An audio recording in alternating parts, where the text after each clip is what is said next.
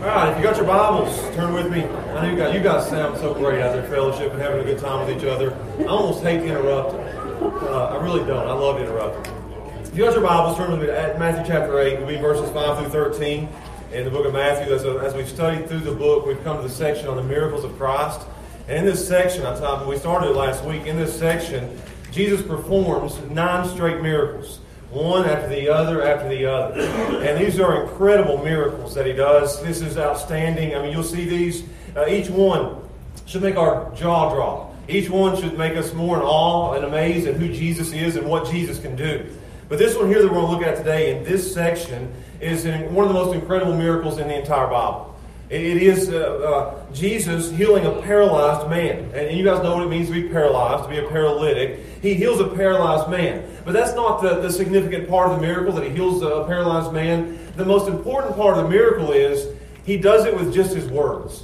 He does it from a distance. Jesus isn't even in eyesight where he can see this guy, and he does it just by, by saying it with his mouth. And that makes this an outstanding miracle. So I titled the sermon this morning, The Miraculous Last week was the miraculous touch of Christ because he reached down and touched the, the, the leper. And today it's the, the miraculous words of Christ as he doesn't even touch this man. He just says the words and he's healed. Uh, so let's stand together. I'll read you this passage uh, Matthew chapter 8, verses 5 through 13. And again, we're going to look at the miraculous words uh, of Christ, the miraculous words of Christ. Starting in verse 5, I want to just get set in front of you this, this passage starting in verse 5, but going through verse 13. And the Word of God says, And when Jesus was entered into Capernaum, there came unto him a centurion, beseeching him, and saying, Lord, my servant lieth at home sick of the palsy, which is uh, paralyzed. He was a paralyzed man. He was grievously tormented. And Jesus saith unto him, I will come and heal him. The centurion answered and said, Lord, I am not worthy that thou shouldest come under my roof but speak the word only. Just say the word, and my servant shall be healed. For I'm a man under authority, having soldiers under me. And I say to this man, Go, and he goeth, and to another, Come, and he cometh. And to my servant, Do this, and he does it. Verse 10. And when Jesus heard it, he marveled. The only two places in the entire Bible where Jesus is amazed. And this is one of them. He marveled and said unto them that followed, Verily I say unto you, I have not found so great faith, no, not in Israel. And I say unto you that many shall come from the east and the west, and shall sit down with Abraham and Isaac and Jacob in the kingdom of heaven. But the children of the kingdom shall be cast out into outer darkness, and there shall be weeping and gnashing of teeth. And Jesus said unto the centurion, Go thy way, and as thou hast believed, so be it done unto thee. And his servant was healed in the self same hour, immediately as he said it, the man was healed. Amen. This is a miraculous word of Christ. Yeah. That he says it from a distance, not even within an eye. He can't even see the man. That's the power that Jesus has over disease. Let's pray together and we'll look at this passage. What a wonderful passage today. Let's pray. Father, we thank you for your word uh, that's sitting in front of us here this morning. The same words that you used then, we read now. The same power that you had in your word then, you have in your word now. So as we read this, we need to understand that your words have miracle working power. They have that in our lives right now. That these words that we read, they, they jump off the page at us, they leap off the page at us, and they have miraculous working power to encourage, to comfort, to convict, to save, and yes, even to heal. So, when I pray that you would use these words today and that we would see them that way, that these are just as powerful words as they were when you spoke them then. Use them today in a miraculous way for what our hearts need. And we ask and we pray these things in Jesus' name. Amen. You can be seated. One of the greatest fears that we have in life is disease. One of the greatest problems that we have, have in life is disease. We spend our lives consumed, worried about fighting disease. And it can go from the, the, the, diseases that are just a nuisance, I don't even know if it's, a, if it's a disease. My wife says that when I get a cold, that it might as well be a deathly disease. That's, that's the way I act anyway. She says it's a, you know, they call it a man cold, and you get so, eh, I don't know, I do. I get so sick with a cold that Steph, I have a bell that I ring, and she has to come and, and she, she doesn't bring me anything at all. She just leaves me in a room by myself and says, get over it. But we, we, we find that the diseases that are nuisance, that they just get on our nerves, that it just stops up our head or our ears or our nose, those things that just, they, they're here today and maybe gone in a week or so. But then we find those also those diseases that are, that are painful or even deadly. Diseases like cancer. That's one of the greatest fears in our lifetime is that we would go to the doctor and the doctor would tell us, I've got bad news for you. You have cancer. That's one of the, the, the, most scary words in our life is that word cancer. We are, we are scared of disease. We fight disease. We prevent disease. We do everything we can to try to stay away from disease. And we live in a time today where it's, it's good. We have great doctors, and I, I thank God for them. We have great medicine today. We have procedures that we can do. We have surgeons. We, God has blessed us to live in the time that we live in, to have the, the modern medicine that we have to fight against these diseases that scare us to death. Aren't you glad that God has given us those things? That when I get a, get a disease, I can go to a doctor and, and he can give me a plan to, to get rid of that disease. They didn't have that in their day that Jesus is talking about. Their diseases were worse than our diseases. We have colds, they had plague. We get the flu, they had leprosy. They, they, they, were terrible diseases, and it affected them from the top of their head to the bottom of their toes. You would read through the Bible and you hear about people just being born blind. I mean, they, they, they couldn't see, and then they'd catch diseases that would take away their eyesight. It was rampant in that time that there was all kinds of blind people deaf people, dumb people, people with leprosy and the plague and fevers and, and paralytics. Read the Bible, and it's full of some of the worst diseases you can ever imagine. And let me say it's even worse because they didn't have the doctors that we have. Yeah. They didn't have pharmacies. They didn't, they didn't have surgeons. They didn't have medicine. They didn't have what we had. So if you read the Bible, you'll see that they, even Jesus said, the sick and the dying will be with you always. As they walked the streets in that time, everywhere you went, you would see the sick, you'd see the dying, you'd see the lepers, you'd see the plague, you'd see the paralytic, you'd see the blind, you'd see the deaf, you'd see the dumb. They were everywhere, lining the streets. It was all over the place. It's all you would see in that time was disease. In that time, you were blessed to live into your 20s. Women were blessed if they made it through the pregnancy. Disease was rampant in that time. And enter Jesus into that place. And when Jesus enters, and I love this, Jesus comes healing people.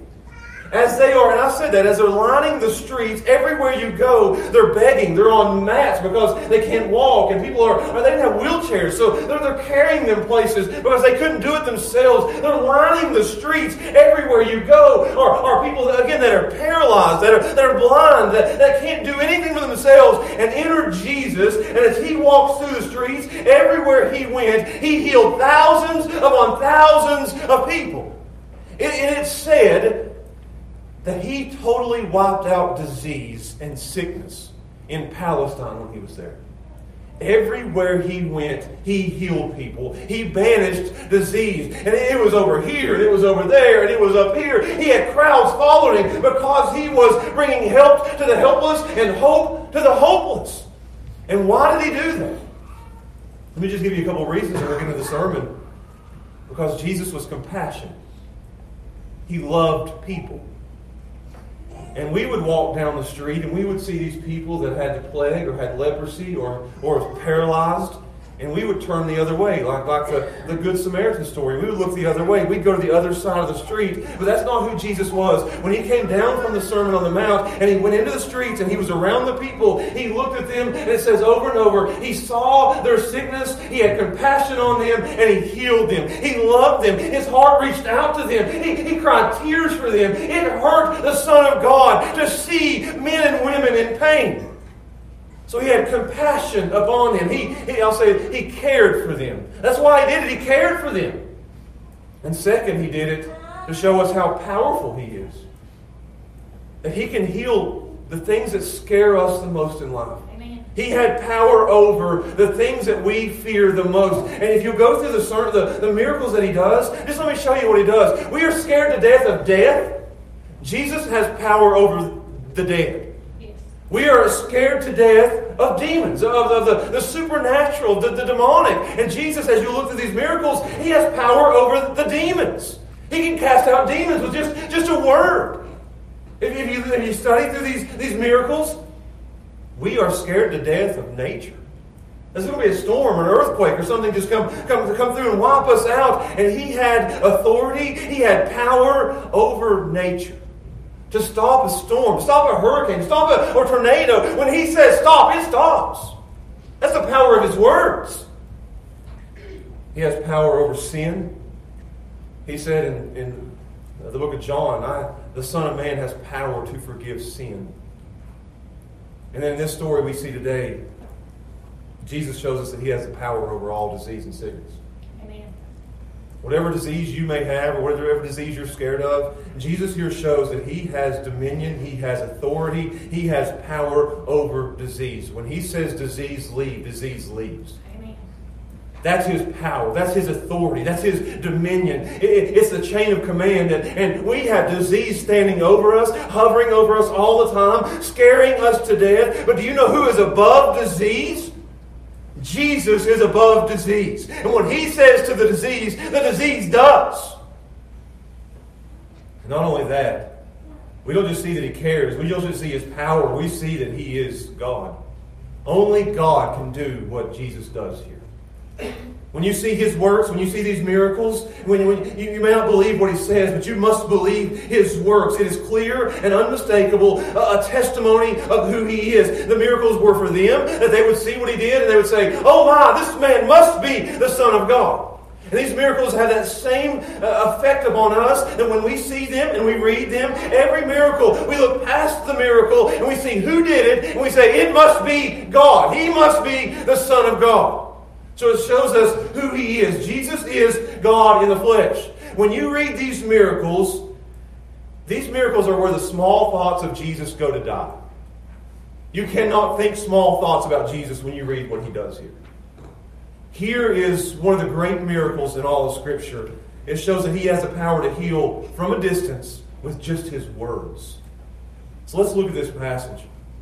I'm going to give you three points just to work, work our way through it as we look at the, the, miraculous words of Christ. And if you're a note taker, I want to give you the, the, number one point that we have here, starting in verse 5. I want to show you the urgent request. The urgent request. Look, look what, what it says in verse 5. I, I just want to work our way through this. We have several verses to cover here today. The urgent request. It says that when Jesus was entered into Capernaum, when he came into the city, and, and I'm going to stop there, Capernaum. This city that he's walking into is a, a fishing town on the sea, Peter's hometown. Peter had a house there. You'll see that in, in, the sermon next week that they go into Peter's house in Capernaum, and his mother in law's there. She has a fever, and Jesus heals her. So Peter had a home there. This is Peter's hometown. This is Jesus' headquarters. This is where he would go and stay. Probably spent several nights with Peter and the fishermen in Capernaum. Probably had a place where he rested there, a place where he stayed. He didn't have a home of his own. The, the Son of Man had no place to lay his head, so he spent a lot of time staying the night with his friends, with his disciples. And in Capernaum is where he stayed a lot, where he does a lot. There's more miracles done in Capernaum than any city in the history of the world. And it says, when he enters into Capernaum, there came a, unto him a centurion. Now I've got to stop there. Because you guys uh, may not know what a centurion is. A centurion is a soldier. This is a military man. A centurion would be a, not, not just a lowly military man or a soldier. He would be a military man that had people underneath him. He's, he's more like a, a drill sergeant or a captain or somebody who had a, a, hundred men at least underneath him. So he, he's a commander. He had people that he, he told them what to do, and he says that later on. He told them what to do, and they did it. He told them to go, and they went. He told them to come, and they come. He had authority over a hundred other soldiers. He had climbed the ranks, or he wasn't just a lowly uh, soldier. He was a, a captain. He was a, a commander. He had people underneath him. He was a Gentile. He was a foreigner. He was a, a Roman soldier who occupied this Jewish territory. So he was one of the, the most hated men by the Jews in this time. He was a man's man. Back then, they didn't do war in airplanes and, and behind a computer on a ship somewhere. You know how they did war? These things. we don't do war like that anymore. But they had swords and they had spears and they had their fists, and when they fought, they, they fought. Hand to hand combat. This guy's a, a fighter. He, he's a man. He, he's a leader. He's one of the most respected men in that area. He's a great guy.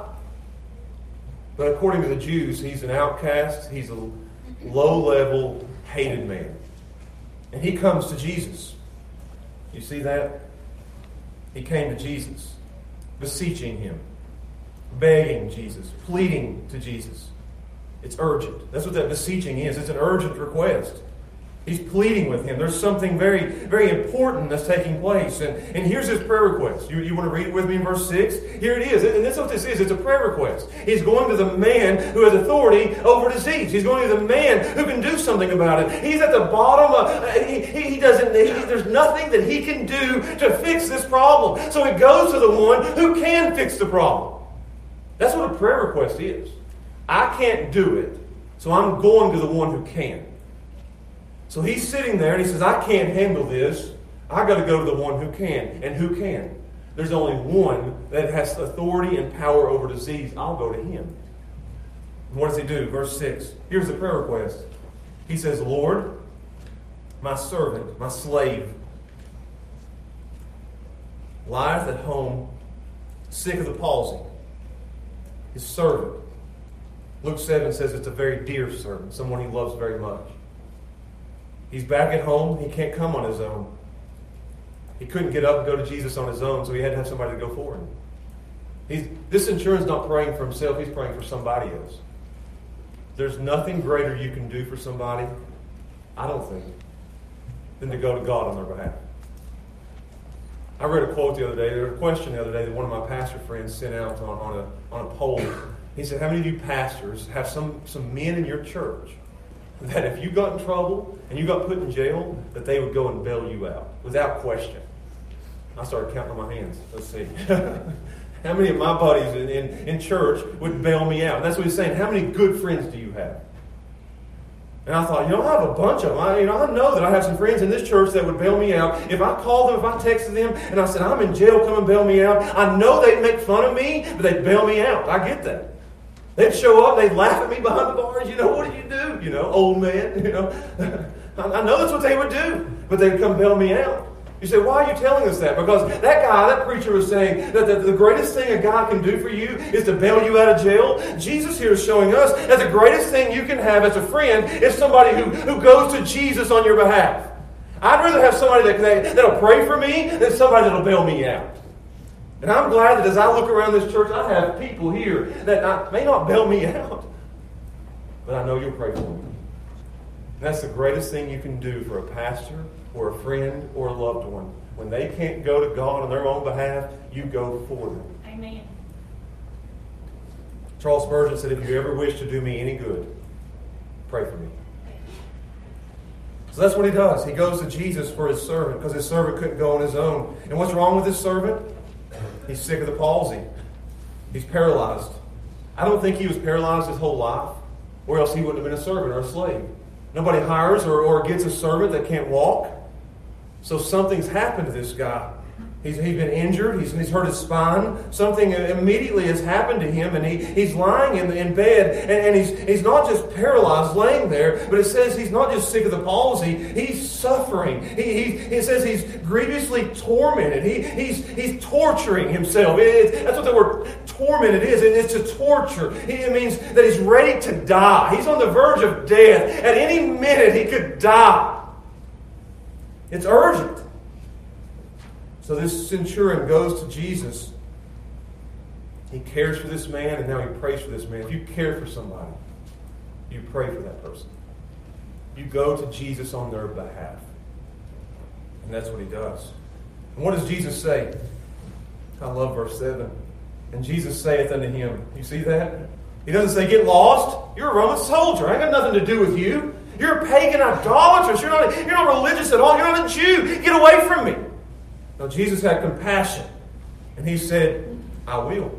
I love that. He says the same thing in Luke 8 when, when he was asked about the, from the leper. I will. He says it here. I will. It is his will to heal here. I will go. It will happen without a doubt. Let's go, guys. Let's go to the house. Let's take off. Let's, let's move. Let's get there. They come and ask. He says, let's go. Where's he at? Put, put it in Google Maps and let's head out. Let's, where's your house? I'll go. Jesus shows compassion on this pagan soldier and his unknown servant. I mean, we don't know who this, who this servant is. Before there's any faith at all, it's not even the best request in the world. He just lays out the information, and all of a sudden, Jesus says, Yeah, I'll go. That shows how much He, he loves and cares for us. Our requests don't even have to be great. And He says, Yes. So that's the end of the story, right? We can stop in verse 7. Jesus goes, heals him, it's over. Now, you guys aren't that lucky. Let's look what He says. The centurion answered, verse 8 says, No, no, no, no, no, no, no, no, no, no, no, no. I don't want you to go to my house. When I first read that, I thought his house might have been a mess and he didn't want Jesus and the disciples showing up. That happens all the time. I'll say, Steph invited somebody over to the house. No, no, no, no, no, no, no, no. she gives all assignments. You go in there. You go in there. We're going to clean this place up before anybody shows up. We, we can't have anybody coming in and it looking like this. She's, she's giving me an eye roll right now. I know I can feel it. You guys can see her. I can't see her. I'm not looking. and this centurion says, Whoa, whoa, whoa, whoa, whoa. No. I'm not worthy for you to come to my house. You see what he says? I'm not, I'm not asking you to come and do it. You, you see? The centurion answered and said, Lord, I'm not worthy that you should come under my roof. I, I like that. The humility, the honesty.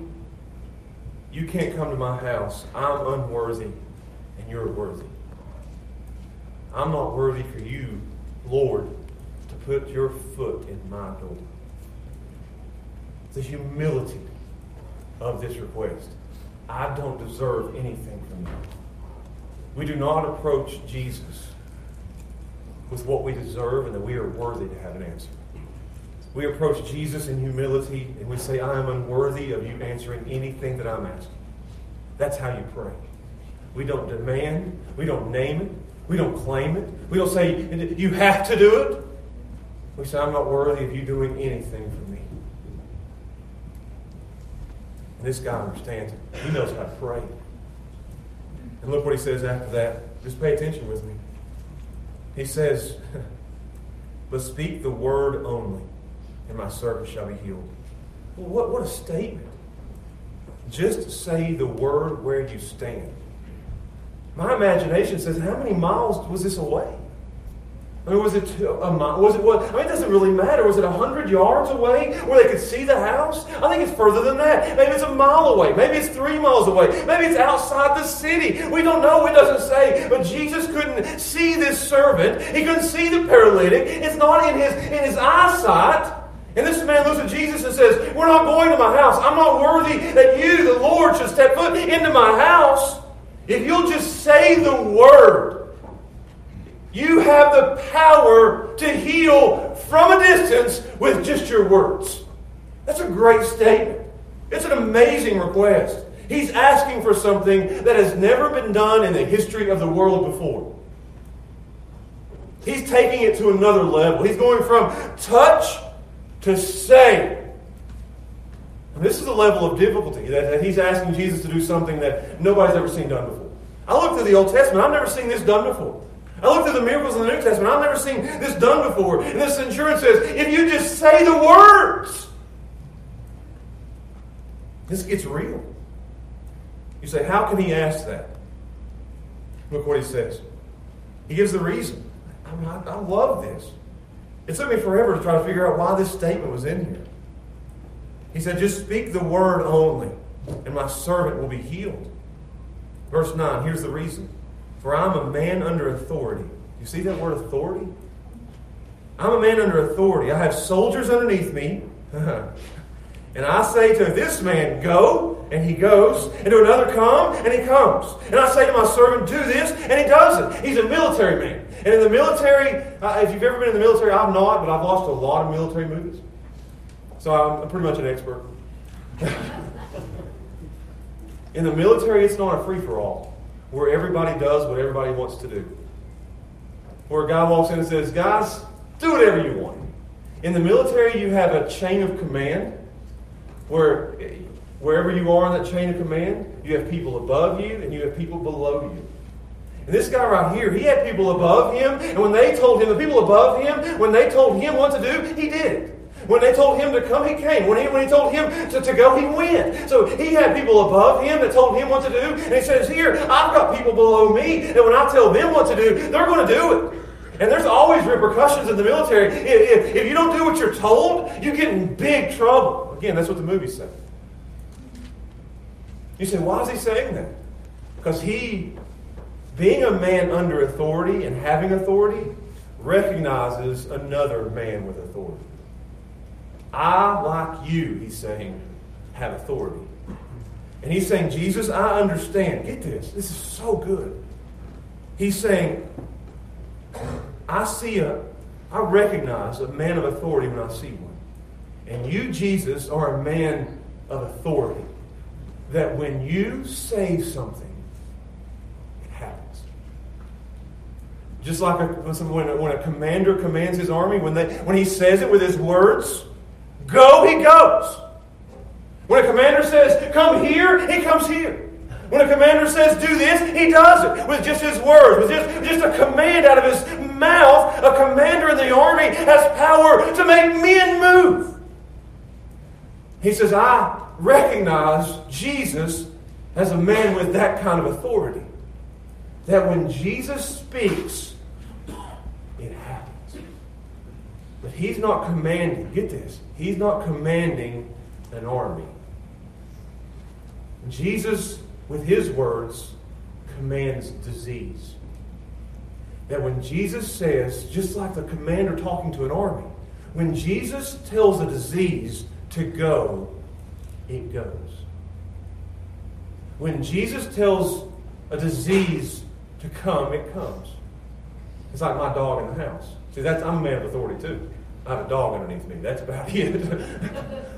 When I say come, it comes. When I say go, it goes. When I say sit, it sits. Sometimes. Jesus has authority. You say, what does he have authority over? Jesus has authority. If there's a chain of command, Jesus has authority over everything in the world. What he says happens. And, and, I can go down the list. He's at the top of the chain of command. He has authority to rule over all things. He has absolute. I love that word absolute. It, it's complete. It's total. There is nothing that, that is above him. There is nobody that is above him. There's no one that tells him what to do. It's every aspect of creation. It's over weather. Weather. We don't tell weather what to do. We are a subject underneath, under the dominion of weather. What it does, we have to, we have to adapt to it. But Jesus is above weather. What he says, if he says storm stops, storm stops. If he says storm moves, storm moves. If he says star stay in the sky, star stays. There's nothing in the universe that is not under the authority of Jesus Christ. Not even you. This is great. We'll see later on. He has authority over dead. If he tells the dead body to rise, it rises. He has authority over the future. His authority over your health. His authority over your body. His authority over circumstances. Get this. He has authority over the President of the United States of America. It's not Donald Trump and Jesus. It's Jesus over Donald Trump. It's Jesus over Kim Jong Un. It's Jesus over whoever you want to name king, queen, whoever it is, potentate. It's Jesus over all. Amen. What he says goes. This guy understands that. He says, all you have to do with your word is say it, and the disease will run away scared at the words of Jesus. He even has the, the power to do the impossible with his words. Amen. That's his urgent request, and I've, I've got to hurry. That's his urgent request. Jesus, just say the word and it'll be done. That's the authority you have. We move from the urgent request now, how, how's Jesus going to respond? Let me show you his, his amazed reaction. Look at what it says, verse 10. Jesus is amazed at this. Go from the urgent request to the, the amazed reaction of Jesus. when Jesus heard that, do you see that? When Jesus heard him say that, he marveled. He marveled. He was surprised. He was amazed. He was he, he, he, this request was unexpected. He, he didn't see it coming. Uh, when you're surprised, you don't see it coming. You ever had a surprise party? When you, when you walk in the door and everybody says, Surprise! You marvel. You say, Oh, I didn't see that coming. So great. You love me. Jesus, when he hears this request, don't come in, don't come to my house. Just say the word, it'll be done. Jesus was taken aback by What did you just say? Can you imagine that? What did you just say? I can't believe what you just said. I'm amazed. I'm, I'm, I'm marveling at that request. Jesus was taken aback by it. it. It stopped him in his tracks. They may have been walking to the house. Jesus says, okay, let's go heal this guy. You know, they're walking. The guy says, no, no, no, no, I'm unworthy. Just say the word, it'll happen. And Jesus, wait a second. Did you just say what I thought you said? And then he says, look what he says. I've never seen anything like this before in my life. You say, how can Jesus be surprised? That's Jesus in his as a man. He had the same emotions that we have. He cried, he laughed, and yes, he was even surprised by things. He was amazed by things. It's rare, again, only two times in the entire Bible is Jesus ever amazed by something surprised by something, taken aback by something, stopped in his tracks by something. It's here and later on in Mark 6. He's amazed at the unbelief of his own people. He can't believe they don't believe. You say, what's he surprised at here? Look what he says. He tells us why he's surprised. He tells us why he's amazed. Verily I say unto you, I like that verily. He's telling them, listen up, guys. I've never seen faith like this before. Verily I say unto you, I have not found so great faith, no, not even in Israel where it should be. I have never seen faith like this before. He's commending the centurion's faith. He's saying, I've never seen anybody with such little knowledge about me, with such little knowledge about the, the things of God. He knew just a very little about him, but he had complete trust in him. He had no doubt about who he was, no doubt about what he could do. He knew who Jesus was. He knew what Jesus could do. His, his faith was completely in Jesus. What is his, this centurion, this centurion trusted Jesus to do what he couldn't do. That's faith. Trusting someone to do what I cannot do. That's faith.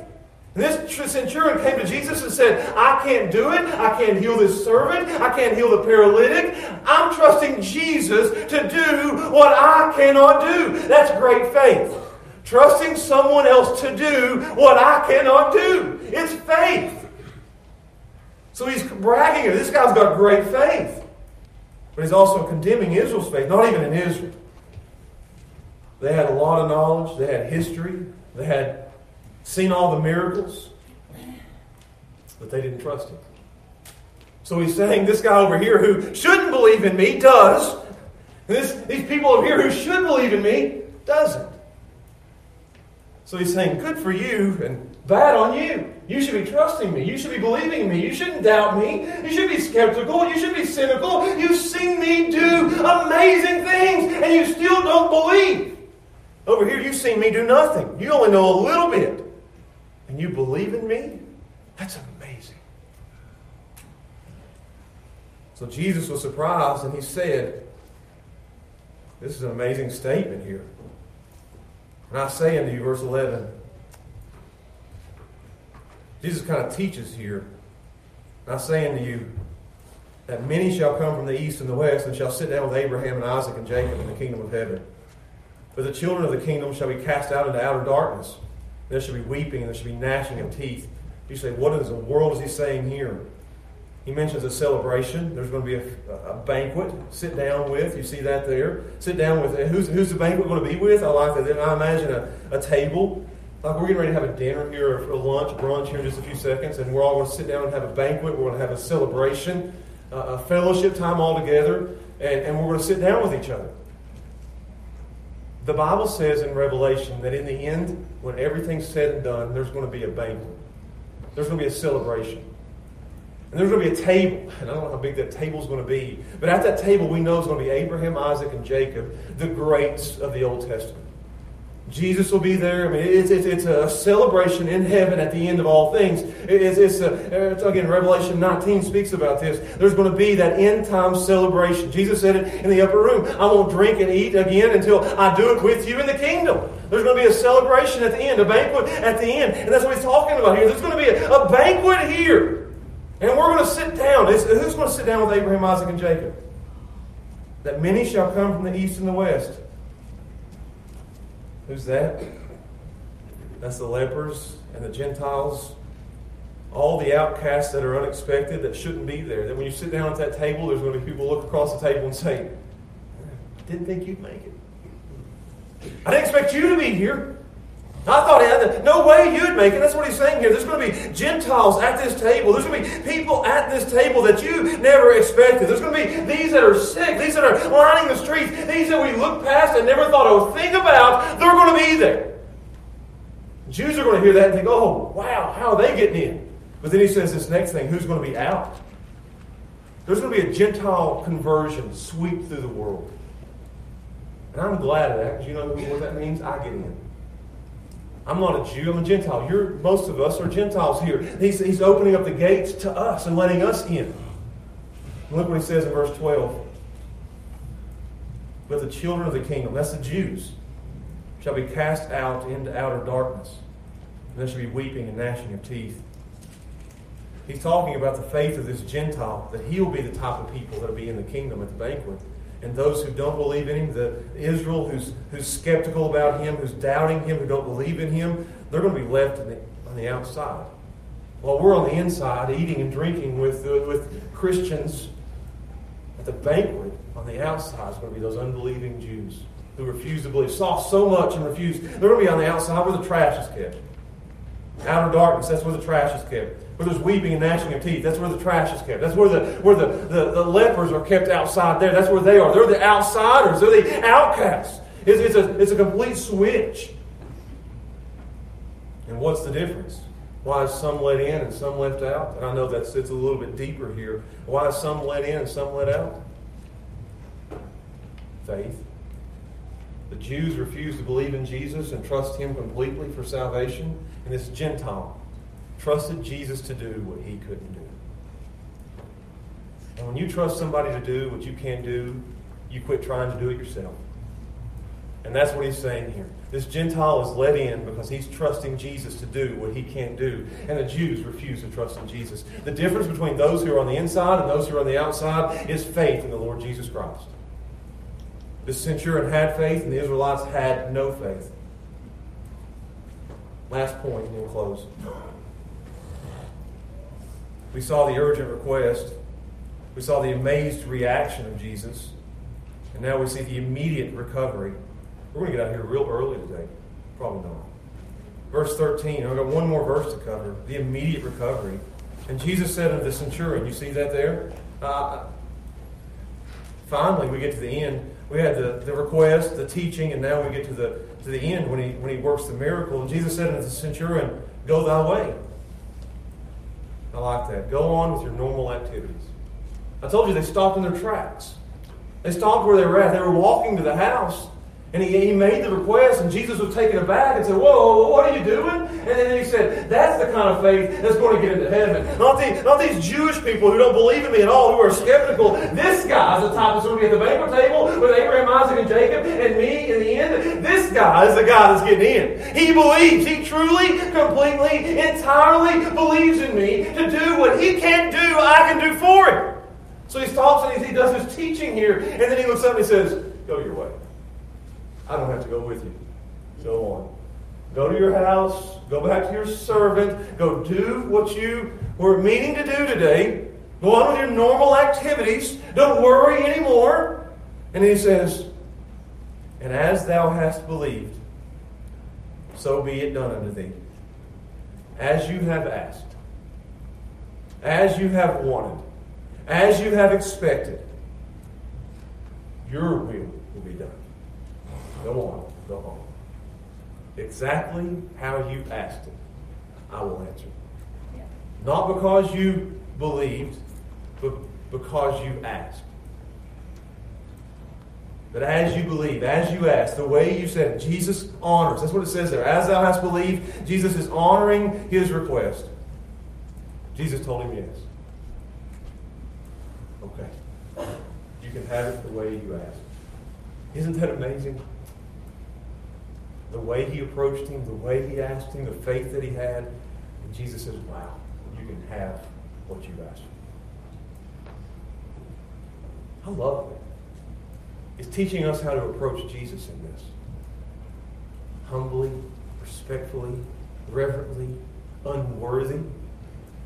Bows himself down to Jesus and says, I believe who you are and what you can do. And if you just say the word, my servant will be healed.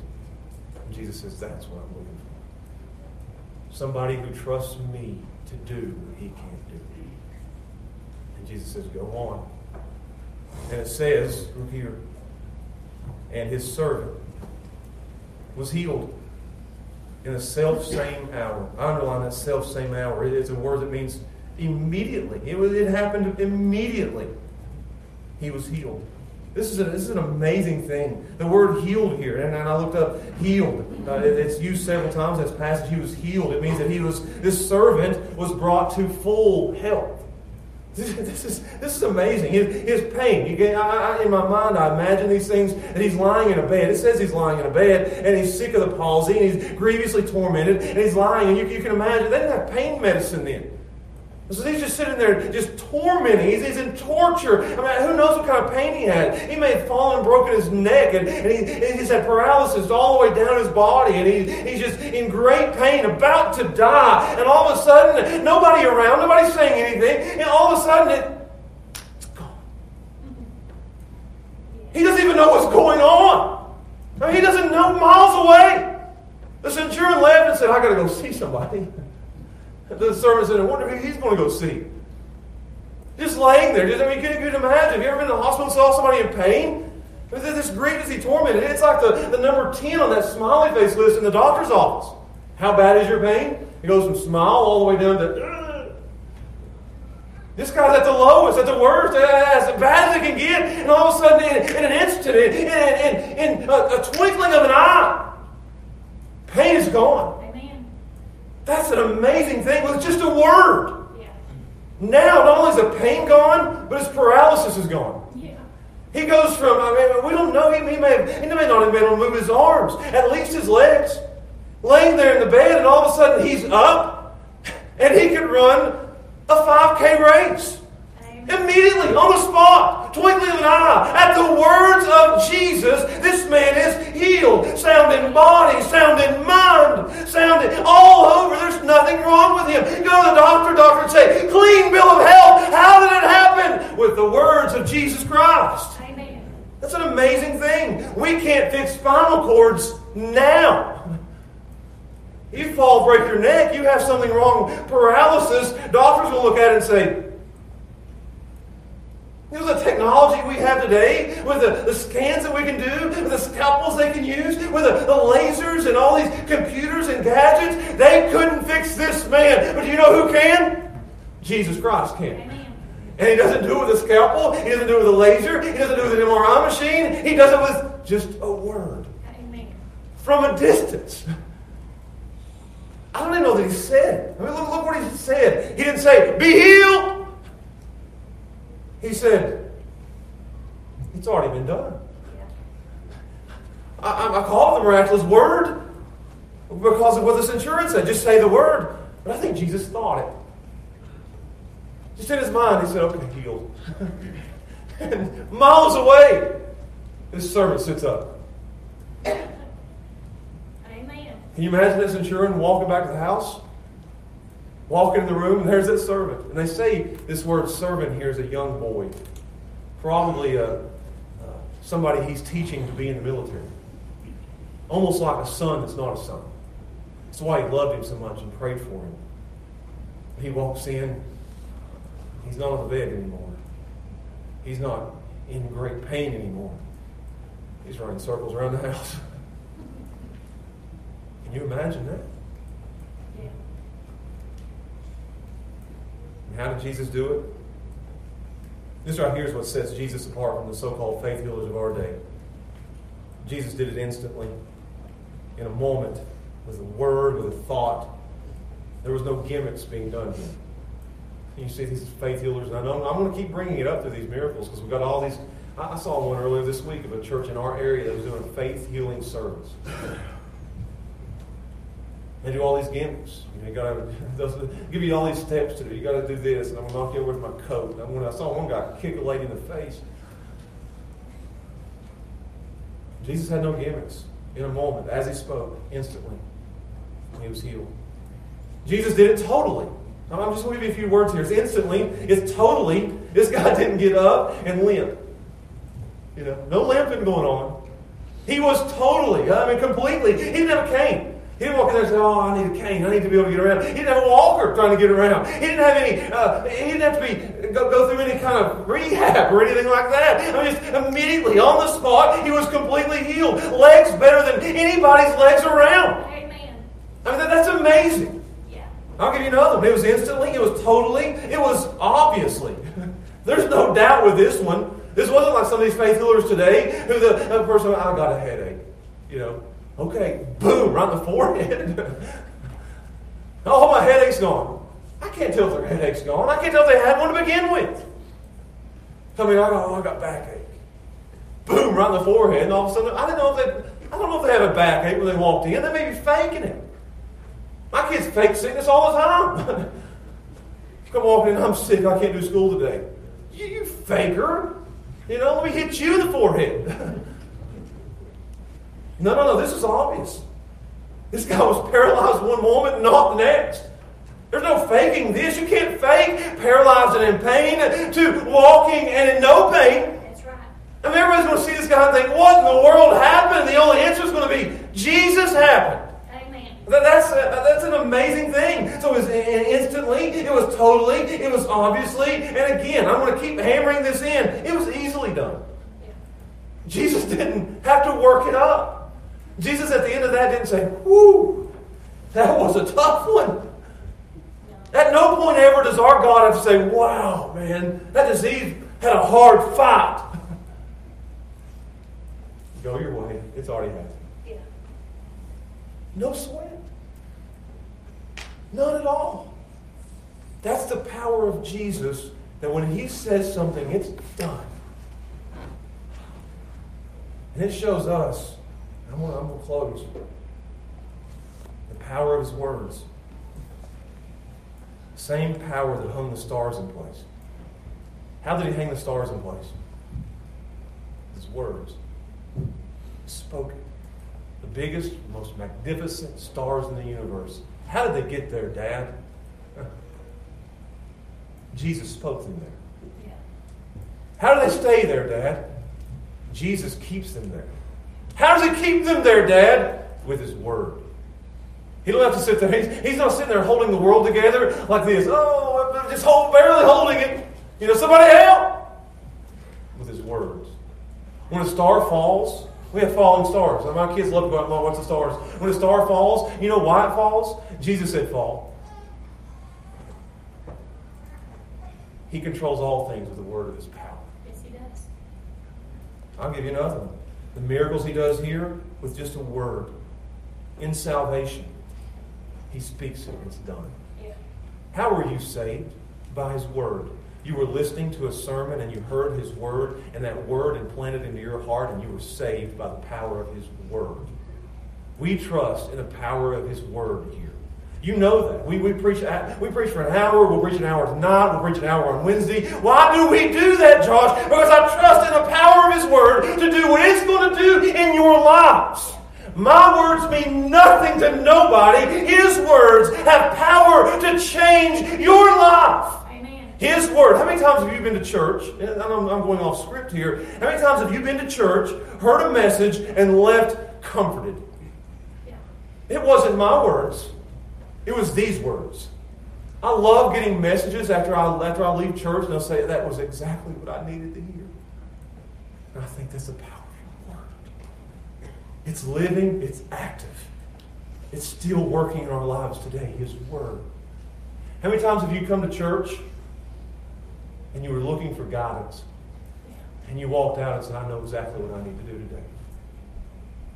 How many times did you come to church and you left, and I know some of you don't like this, but you had something going on in your life, and that word stuck you like a sword in the side. And you were convicted, and you repented, and you confessed of your sin, and you walked out, and you were, you were better than you came in. What did that? His word did that. And it doesn't have to be in the sermon, it can be in your daily study, that it just jumps out at you and grabs you by the lapel. That's what His word does. His word wasn't just powerful then, His words are powerful now. There's still power in the Word of God. And this sermon, this, this passage shows us here, and I'm closing, it proves to me the same thing I said in the, in the introduction. Jesus cares about a centurion, soldier, outcast, hated Roman soldier. Jesus cares about him. And not only about him, but get this, he cared about his servant. Servants in that time, slaves, doulos in the Greek, slaves, were nothing but a tool to people. And what do you do with a tool? Answer me this. What do you do with a tool when it breaks? You throw it away. I, I had a hammer. The end, the end fell off of it. I didn't, I didn't go to God and say, Would you please put this back together? It's a $15 hammer. I threw it out and got me another hammer. That's what slaves were then. They were nothing but tools. So when you had a, a tool that broke, you didn't go to Jesus with it and say, "Hey, I, I you know, I need you to fix this servant." You, you, you cast him on the outside, let him die, and get you another servant. That's how lowly these servants were. We don't even know this guy's name, but Jesus cared enough about the lowest of the low that he fixed the lowest of the low. I love that. We don't know his name. I can't wait to get to heaven and say, Where's that servant at? Jesus fixed me and made me whole. That's great.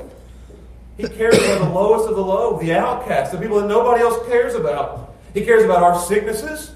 He cares about our worries. He cares about our fears. Jesus is not a, a stoic. He's not a, a statue. There's emotion in Jesus. He cares about what we care about. And He can. If you don't get anything else from this sermon, you need to understand that Jesus is greater than all of our diseases. Amen. Jesus is greater than all of our sicknesses. Jesus is greater than all of our sin. Jesus is greater. Whatever it is you put in your life that you think is weighing you down, Jesus is greater than that thing. Everything and everyone is under his authority. And again, the last proof that this shows us not only that he cares that he can, but that he is the Christ. He is the Son of God. He is, Jesus is God in flesh, the Savior of sinners. And let nobody ever tell you otherwise that Jesus is God. No one else can do the things he does unless God be with him. Get that from this sermon today that Jesus cares about you, that Jesus can do anything that he wants to do, and that Jesus is God. That's what this teaches us. That's what this shows us. We've seen it, we've heard it, and I don't know about anybody else here today, but I believe those three things. He cares about me, he can, he can help me, and he is God. I believe those things. And we all must believe those things. So, in closing, let me ask you about your faith. Do you have surprising faith like the centurion? Do we have surprising faith like the centurion? Is that the kind of faith that we have? That we can hand everything that we can't do over to Jesus and leave it with Him. Whatever you want to do with it, it's in your hands. I can't, but you can. I can't, but you can.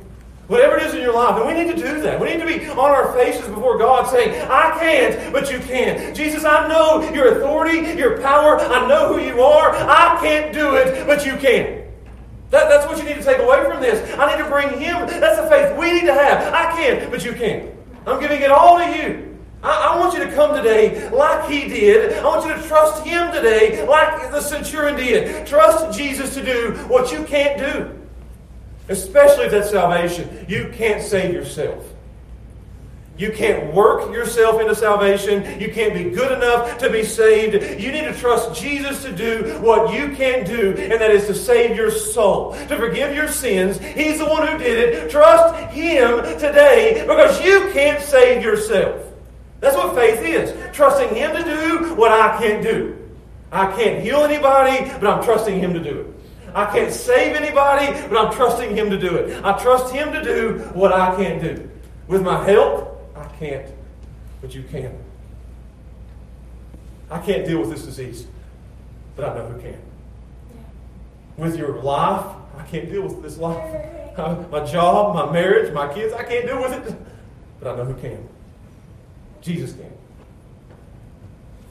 With your worries, I can't. And that's what, that's what we do with worries. I can't, I can't, I can't. But I know who can. And again, with salvation, if you're not here, if you're here today, you're not saved, you must trust Him to do what you can't do. And that is to save you from your sins.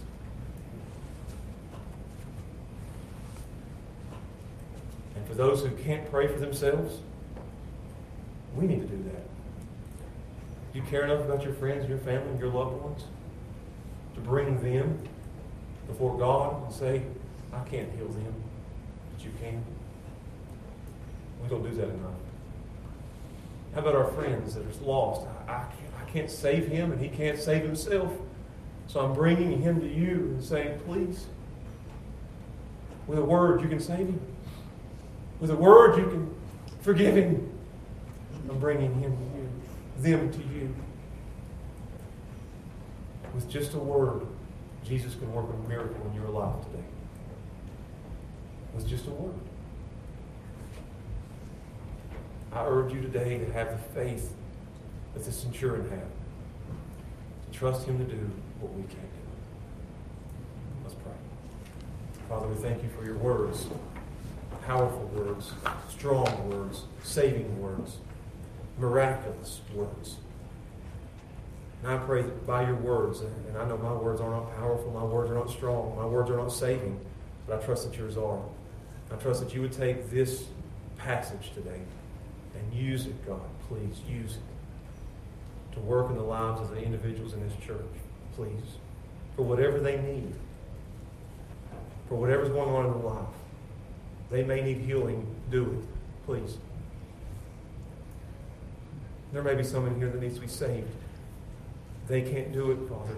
You do it. Please do today in this service what we can't do. And your word says we can do nothing without you. So we trust you. Our faith is in you, in who you are and what you can do. And we ask and pray these things in Jesus' name. Amen. As the music plays.